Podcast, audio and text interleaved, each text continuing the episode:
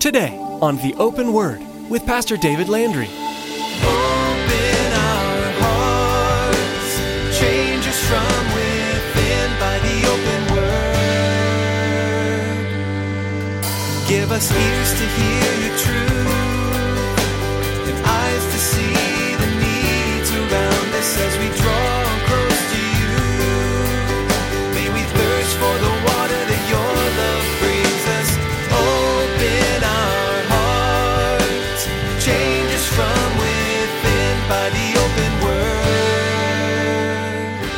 Beloved, if you haven't figured it out yet, there's a serious blessings that come our way simply because we are part of the elect of God. And that needs to be, man, rolled back in our mind continually. We are part of the elect of God. When the world's beating you down, when your flesh drags you down, you need to be reminded I'm part of the elect of God. And that needs to be an encouragement. The very word elect means chosen. It speaks of the fact that God chose them, just as He had chosen Israel, and just as He's chosen you and I. The Bible says that Christians are chosen men and women of God. In today's encouraging message, Pastor David reminds us of all the precious promises that we receive through Christ.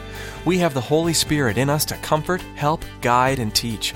Christians are co heirs with Christ and have access to all heavenly blessings that help us live godly, abundant lives.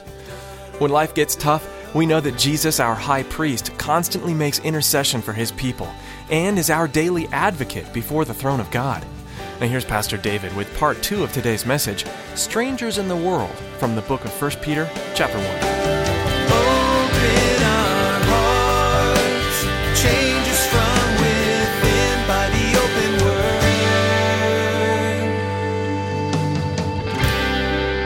There's a lot of ways that he himself could have introduced himself, and I'm sure that those that would be reading his letter, they would have recognized him if he would have introduced himself, say as, "Hey, this is Simon Peter, the fisherman. You remember Andrew's brother." Or perhaps he could have introduced himself this way Hey, this is Peter, the one, and by the way, the only one of the disciples that ever walked on water. You remember me, don't you? He could have just as easily said, Hi, this is Peter, the apostle with foot and mouth disease. I'm the one that rebuked Jesus. You probably remember that. I'm the one that Jesus turned around to, looked me square in the face and said, Get behind me, Satan. Peter the Bold, that's who I am. I'm the one that cut off Malchus's ear. Or he could have simply said, Hi, this is Peter, the one that publicly denied Jesus. There's a lot of ways Peter could have identified himself, but he said, Peter, an apostle of Jesus Christ. In that introduction, the second thing that we see is that title of apostle. Peter clearly states that he has authority to make certain proclamations to the church when he identifies himself as an apostle. It states that he was among the ones that were chosen, the ones that were sent out particularly as direct representatives of Jesus Christ for the work of the gospel. Apostle, in the strictest meaning of the word, simply means a messenger or a delegate. And yet we realize that these apostles were much more than mere errand boys for Jesus. They were his commissioned ambassadors. They were the ones who would be speaking his message and coming in his authority, coming as his direct representatives. And yet at the same time, we find that Peter doesn't state this title to place himself in some kind of superiority status. As a matter of fact, we find very quickly as we read his letter, he includes himself in those pronouns of we and, and us. His position as apostle was a position of responsibility and authority. There's no doubt about that. But it was not a position of superiority. He was simply called by God for that purpose. In much the same way that we shared with you a few weeks ago, that my position as pastor, any of our positions as pastors or leaders within the fellowship, doesn't place us in any kind of a superior situation. It's just the reality of God's calling and, and placement on our lives. You and I, we're brothers and sisters in Christ. And one thing I realize that the ground uh, at the foot of the cross is always level that there is no superiority, there's no one lesser, that we are all equal in Christ. He writes to those that are pilgrims, those that are strangers, those that are resident aliens in the world. As we did the introduction a couple of weeks ago, we spoke about this idea of being resident aliens. They're there in this place. We're here on this earth, but this old earth is not our home. We're just a passing through. We've got a greater home that awaits us. Peter wanted to encourage them, just as he wants to encourage us as we read this book today, some 2,000 years after it's been written. He wants to encourage them to remember that we're not permanent residents on this earth, that we are in the world, but we should never be a part of it. In verse 1, he tells them that you're strangers to the world. But then in verse 2, he reminds them that, yeah, though you're a stranger, you need to also realize that you are among the elect of God. He writes to all believers. Yet this particular letter, when it was penned, went to those that were scattered over a region that we now know as Turkey. You can look on a map and you can find where Turkey is today, and it's in that area that this letter was written to, to the churches there. In the midst of that scattering, these believers had faced a, a, an enormous amount of persecution, and Peter is writing to them to encourage them during this time of persecution. Down in verse 6, Peter speaks about these various trials. You need to understand that these were men and women who needed to be encouraged, and yet they, and in that encouragement, they needed to be reminded of who they were. And there's a lot of times you and I in our lives, if we're being beaten up by the world or again, as, as our own flesh drags us down. We just simply need to be reminded who we are in Christ, and we need to be encouraged by that fact that we are the elect in Christ. And again, God has a greater plan and a greater purpose for us. Beloved, if you haven't figured it out yet, there's a serious blessings that come our way simply because we are part of the elect of God. And that needs to be man, rolled back in our mind continually. We are part of the elect of God. When the world's beating you down, when your flesh drags you down, you need to be reminded I'm part of the elect of God. And that needs to be an encouragement. The very word elect means chosen. It speaks of the fact that God chose them, just as He had chosen Israel, and just as He's chosen you and I. It's a God thing. And none of us were worthy of his choice. None of us were. I look around there, I see that none of us were. none of us are really prizes, are we? And yet God chose us.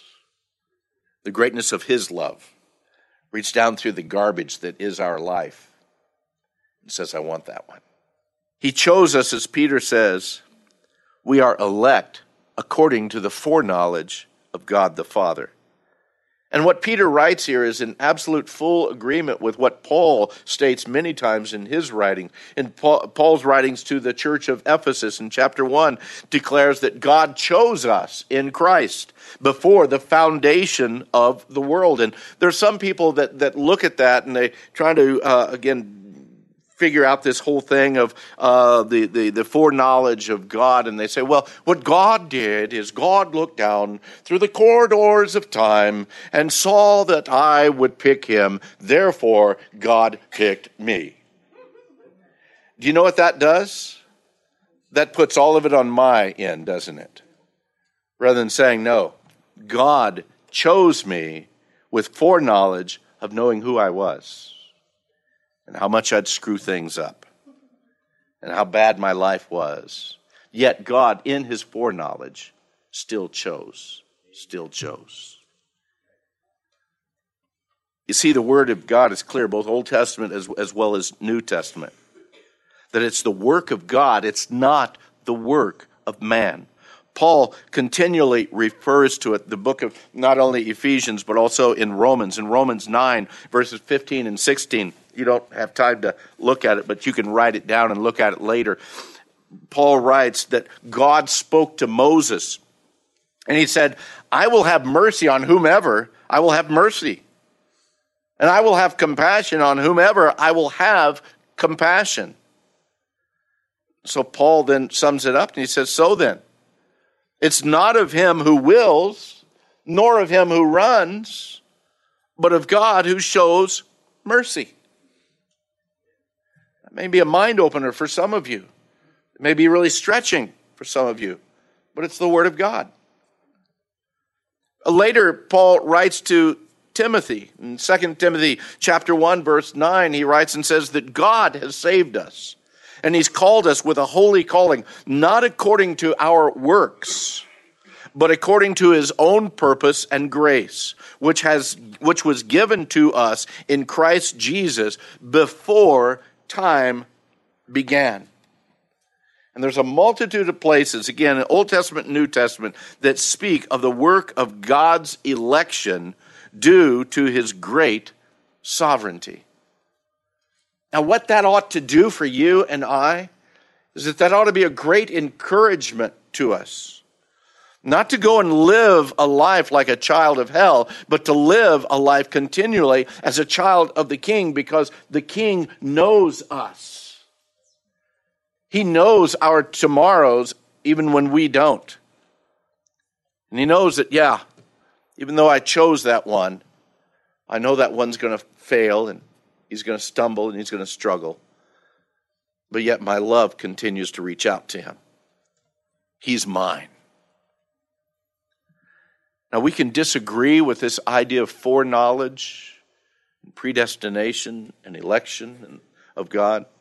We can argue with it. But, beloved, we can't deny it because it's throughout the Word of God. God, is a, God has a predetermined plan and a purpose for our lives, and it is not determined by the will of man. So, the argument a lot of us have is again, how, how, how can this thing of election and predestination, how can this all work? Doesn't man have a free will? This is the argument of the ages that goes on and on. The sovereignty of God versus the free will of man. How can they coexist? And yet, beloved, the scriptures speak clearly of each one. And just as Christian there in Bunyan's Pilgrim's Progress, he had to choose to proceed down the path to the celestial city. Each individual has to choose to follow that call of Christ. We need to respond to that wooing of the Holy Spirit. For you see, we also read that there is a multitude of whosoever's throughout Scripture. Again, Old Testament and New Testament. Matthew 10, Jesus speaking. He says that therefore, whosoever confesses me before men, him I will also confess before my Father who is in heaven. Now, I don't know how many of you have ever done Greek studies or used some helps that you can look at Greek words and find out the deeper of the meanings. Every once in a while, I use those not to impress you because I know a lot of Greek, but just simply because I, I read it and I want to give it to you you can look at the depth of what that Greek word that is translated as whosoever means, and you know what that really and truly means in the Greek language? Whosoever. whosoever. That means whoever believes, whoever confesses. Does that then limit God? No makes it great and wide. So again, this thing. John, in, in, in, the Gospel of John, John writes in chapter 3, the most familiar portion of passage, probably even not only for believers, but even for unbelievers. John writes not in 16, but let's back up one verse, John 3 15. John writes that whosoever believes in him should not perish, but have eternal life. For God so loved a portion of the world. No, that's not what it says, is it? That God so loved the world that he gave his only begotten Son, that if the elect believe in him, that's not what it says. That whosoever believes in him should not perish but have everlasting life on that day of Pentecost. Peter, the uh, very author of, of the book that we're studying now, Peter declared to a multitude of people the openness and the width of God's call to everyone who would listen, to everyone who would receive it. He reminded the people of the words of the Old Testament prophet Joel, as he declared in Acts chapter 2, verse 21 And it shall come to pass that whosoever calls on the name of the Lord shall be saved. Paul uses that very same scripture from Joel chapter 2 verse 32 as he writes in Romans chapter 10. Now this is interesting when you think of, of, of, Paul's line of thought. In Romans chapter 9, he speaks very much of the predestination and of the direction and the purpose of God himself calling man. But then in chapter 10, Paul speaks in verse 12 that there's no distinction between Jew and Greek, for the same Lord over all is rich to all who call upon him. And then in verse 13, he says, For whosoever calls upon the name of the Lord shall be saved. So, how do you reconcile these things? I'll tell you how I do it. I don't. I don't even try to reconcile these things. Because I know within Scripture the declaration of the sovereignty of God and the predetermined will of God is evident.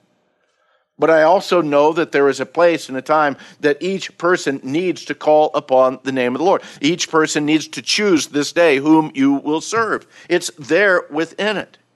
I simply have to stand in agreement with what we read in places like Isaiah 55 as the Lord speaks to Isaiah and to the people in Isaiah 55, verse 8 and 9. And God says that my thoughts are not your thoughts, nor are your ways my ways, says the Lord. For as the heavens are higher than the earth, so are my ways higher than your ways, and my thoughts than your thoughts. King David, who wrote most of the Psalms, he writes in Psalm 139, verse 6 such knowledge is too wonderful for me.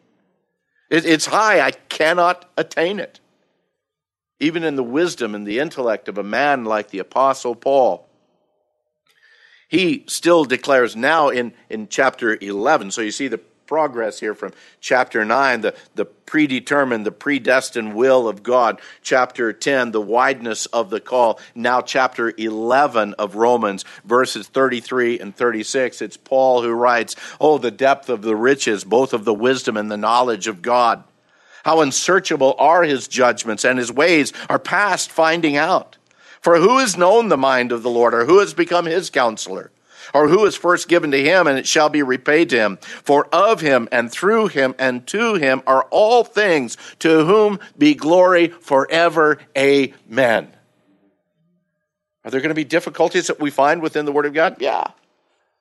So, do we let that stumble, or do we realize that our God is much greater than our comprehension?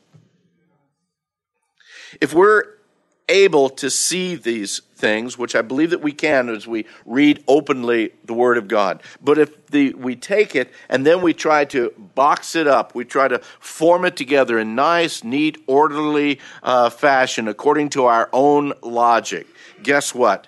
God blows the top off the box. As a matter of fact, in reality, He blows the box completely away. Beloved, if you've got God figured out, then guess what? You've got a way too small a God.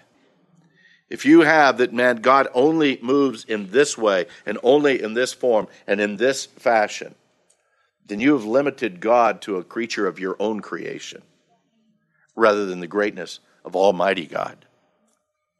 We also see in this same verse, verse 2 of, of 1 Peter, that's where we're at, by the way, we're in 1 Peter uh, chapter 1 we, we see in First Peter in, in verse 2 this whole idea of the Trinity.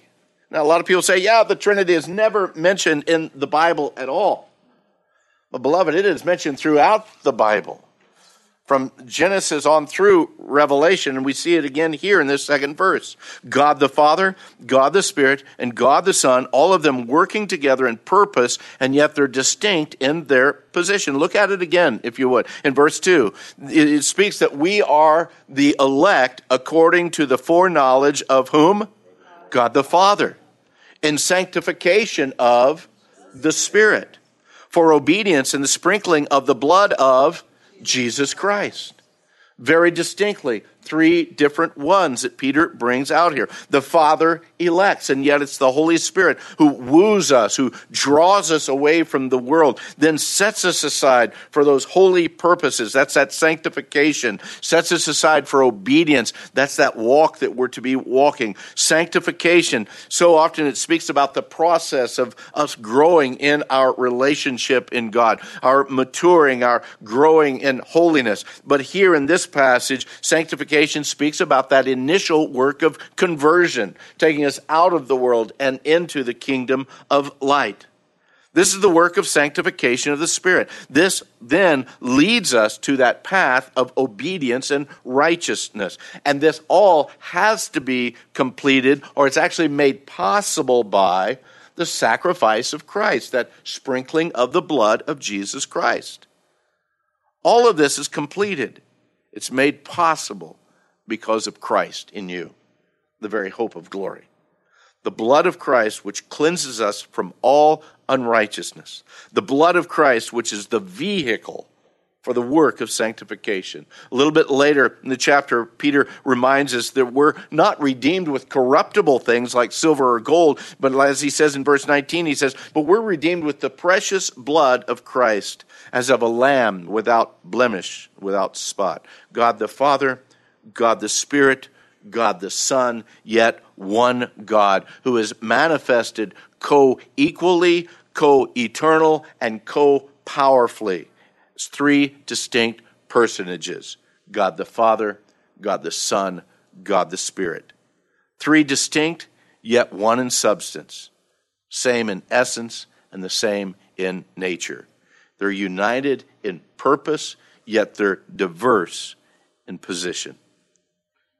Beloved, you and I are on pilgrimage.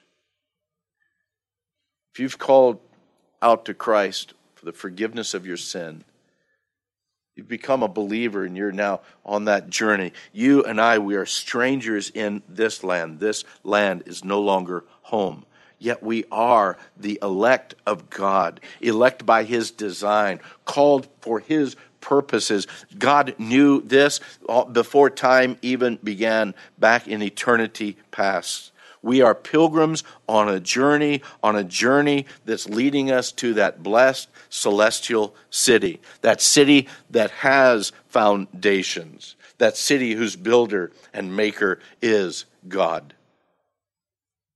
But for the time being, we live in this land that's filled with all kinds of traps all kinds of snares, filled with the sloughs of despondence.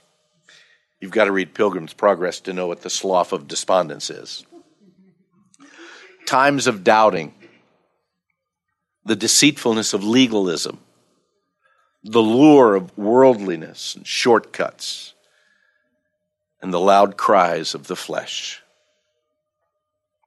Yet it's that sanctifying work of the Holy Spirit that equips us, that empowers us to be able to stay the course, to finish the race, to remain focused on Christ, who is our great reward.